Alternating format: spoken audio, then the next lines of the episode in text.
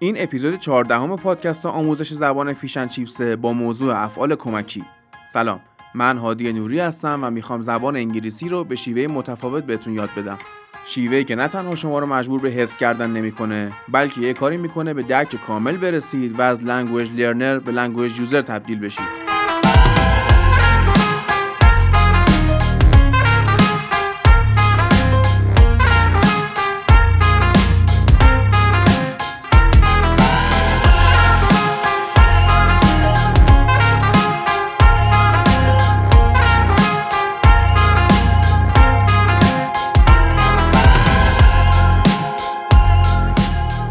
از این قسمت بحث در مورد افعال کمکی یا آگزیلری وربز رو شروع می‌کنیم و مثل فصل اول فیشن چیپس که پیشونده و پسونده به حالت سریالی منتشر شدن پرونده آگزیلری ها رو هم باز می‌کنیم و میبندیم But in the first place, let's see what are the auxiliaries and why we use them. فعل کمکی چیه؟ فعلیه که به فعل اصلیمون تاکید اضافه می‌کنه یا بهتر بگم در زمینه معنای کاربردی یا گرامری بهش کمک می‌کنه. جوری که بتونیم وضعیت رو به بهترین حالت بیان کنیم. بذارید برای درک بهتر با مثال فارسی شروع کنم. فرض کنید می‌خواید برید بیرون و به کسی خبر این بیرون رفتن رو اعلام کنید. می‌تونید بگید من میرم بیرون. خب این جمله درسته. و اگر کسی که می‌خواید بهش خبر بدید شما رو در حال بیرون رفتن ببینه هیچ ابهامی براش اتفاق نمیافته. ولی اگر مخاطب قایب باشه چی؟ قطعا براش سوال پیش میاد که کی داره میری بیرون. اون موقع شما مجبورید یه جمله اضافه هم بگید که زمان فعل رو مشخص کنید. مثلا بگید همین الان میرم. اما حالت درستتر چیه؟ اینه که بگید من دارم میرم بیرون. همین اضافه کردن کلمه دارم به عنوان فعل کمکی ابهام زمانی رو برای شنونده به می‌بره. این ساده ترین مثال برای فعل کمکی بود. تو زبان انگلیسی ما 23 تا فعل کمکی داریم که بعضیا میگن 24 تاست. ولی یاد گرفتنشون کاری نداره.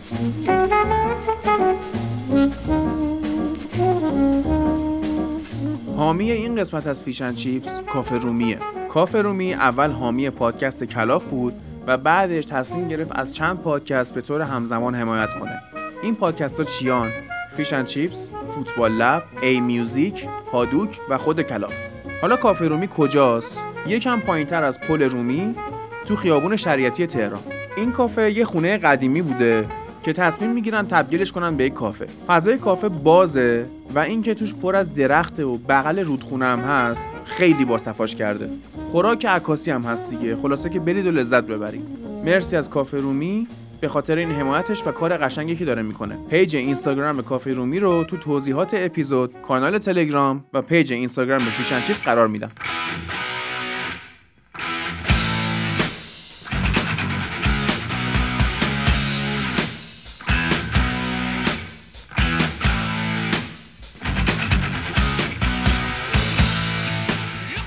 تاریخ استفاده از auxiliary ها از دوران Middle English شروع میشه. Middle English میشه چه زمانی؟ از سال 1066 یعنی از قرن 11 میلادی تا اواخر قرن 15 قبلش چی داریم؟ Old English و بعدش هم میشه Modern English خوندن متنای Old English خیلی سخته. برای مثال میشه به حماسه بیوولف اشاره کرد که اولین کتاب تو ژانر خودش هم هست. هرچند نویسنده ناشناسه ولی پیوستگی معنایی و ساختاری که این 3000 بیت داره نشون میده کل کار مال یه نفره. این حماسه روی خیلی از آثار بعد خودش تاثیر گذاشته.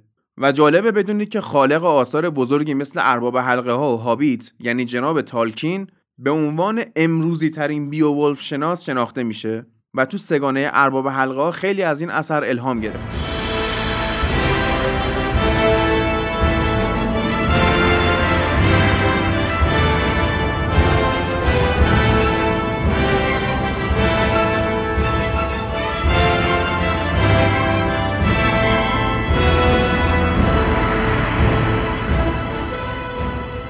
اما چرا متنای اولد انگلیش سخته؟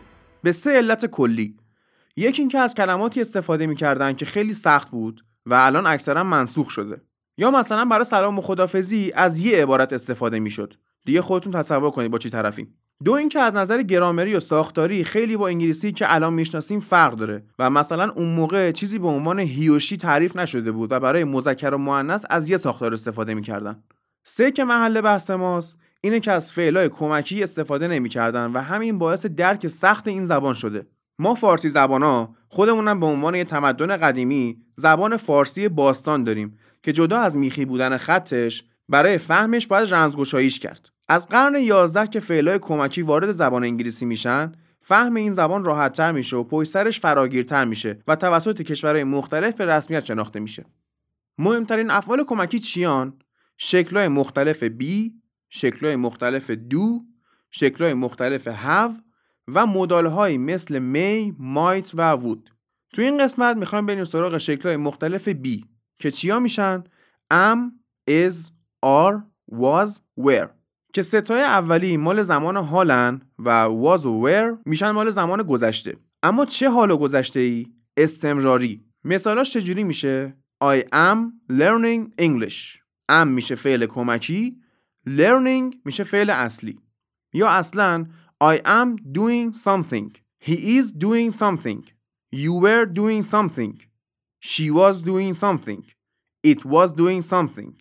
کل سیستم همینه. این فعل کمکی اینجا چی رو نشون میده؟ همون استمرار در انجام کارو فعل اصلیش هم به خاطر همین استمرار داشتن و طولانی بودن مدت زمان انجامش با آینجی میاد. طولانی بودن در اینجا یعنی چی؟ یعنی کاری که بیشتر از یک آن طول می‌کشه. مثلا شما تو جمله I was looking at the mirror ممکنه ده ثانیه به آینه نگاه کنید. ممکنه یه رو جلوی آینه باشید. مهم نیست. مهم اینه که در اون زمان you were looking at the mirror. یا مثلا غذا خوردن. یه چیزی که در مورد سبک زندگی خودم صادقه اینه که I don't answer any phone calls while I'm having dinner. خیلی هم ازم شاکی میشن سر این قضیه ولی من اون تایمی که دارم شام می‌خورم و دارم می‌خواد با غذام خلوت کنم. اگه به این مثال آخر دقت کنید می‌بینید دو جمله بود که چون معنیاشون به هم وابسته بود بینشون نقطه و مکس نبود. جمله اول چیه؟ I don't answer any phone calls. دومی while I'm having dinner. در مورد اینطور عبارت ها بعدا به وقتش توضیح میدم. اما الان به فعل کمکی جمله اولی توجه کنید. I don't answer. Answer میشه فعل اصلی و don't میشه فعل کمکیش. فعل کمکی که تو قسمت بعدی میریم سراغش. یادتونه گفتم 23 یا 24 تا فعل کمکی داریم؟ تا همینجا 5 تاشو یاد گرفتیم. الان وقتشه بریم سراغ موزیک جذاب.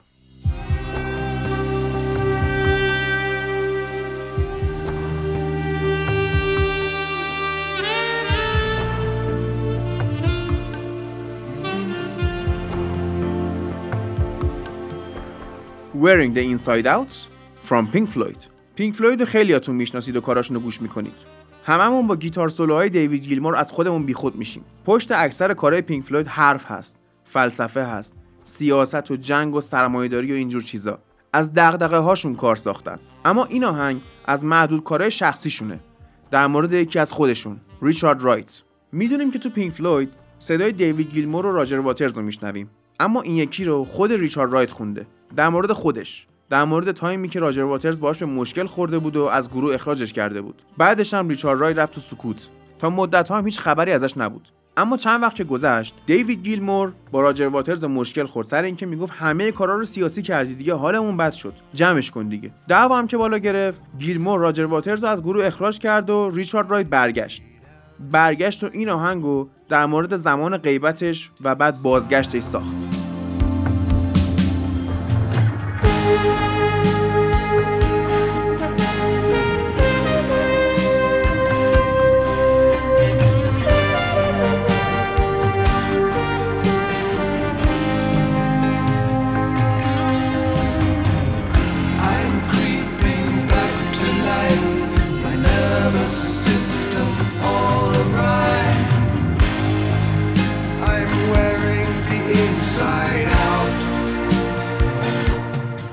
جمله از lyrics که اسم خود آهنگم توش هست چی میگه؟ میگه I'm wearing the inside out. معنی ظاهریش میشه من لباسم و پشت رو پوشیدم. همینجا هم ما نکته گرامری این قسمت رو می‌تونیم ببینیم. I am wearing the inside out. Am میشه فعل کمکی wearing. فایل این آهنگ و lyrics ش رو کجا می‌تونید پیدا کنید؟ کانال تلگرام Fish and Chips به آدرس at sign Fish and Chips Pod آدرس همه شبکه های اجتماعی رو تو توضیحات اپیزود گذاشتم. تو هر اپلیکیشن پادکستی که هستید وقتی دارید یه اپیزود گوش می‌کنید یه سری دیتیل داره که بهش میگن شونوت این شونوت ها رو توصیه می‌کنم همیشه بخونید برای هر پادکستی. بعضی وقتا چیزای جالبی توشون پیدا میشه.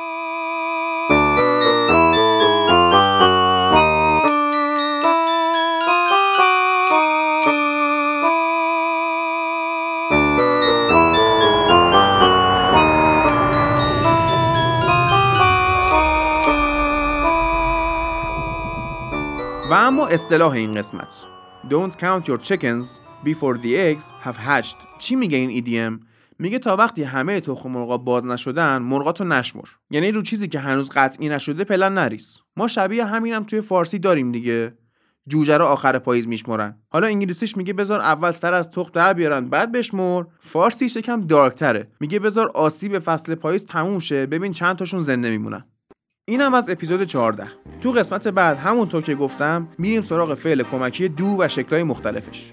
اگر حس می‌کنید تو این اپیزود چیز مفیدی یاد گرفتین لطفا پادکست رو به دوستاتون معرفی کنید. و اگر دلتون خواست می‌تونید از طریق صفحه Fish and Chips تو سایت حامی باش به رشد کیفی و تداوم مسیر این پادکست کمک مالی کنید. به هر مبلغی که صلاح دونستید. بازم تاکید می‌کنم این حمایت مالی اختیاریه و Fish and Chips رایگان و رایگان هم خواهد بود. یکی از راههای دیگه که می‌تونید باش از این پادکست حمایت کنید معرفی کردن تو شبکه های اجتماعیتونه. مثل اینستاگرام که می‌تونه به افراد بیشتری کمک کنه زبانشون رو تقویت کنن. تا قسمت بعدی همتون رو به خودم میسپارم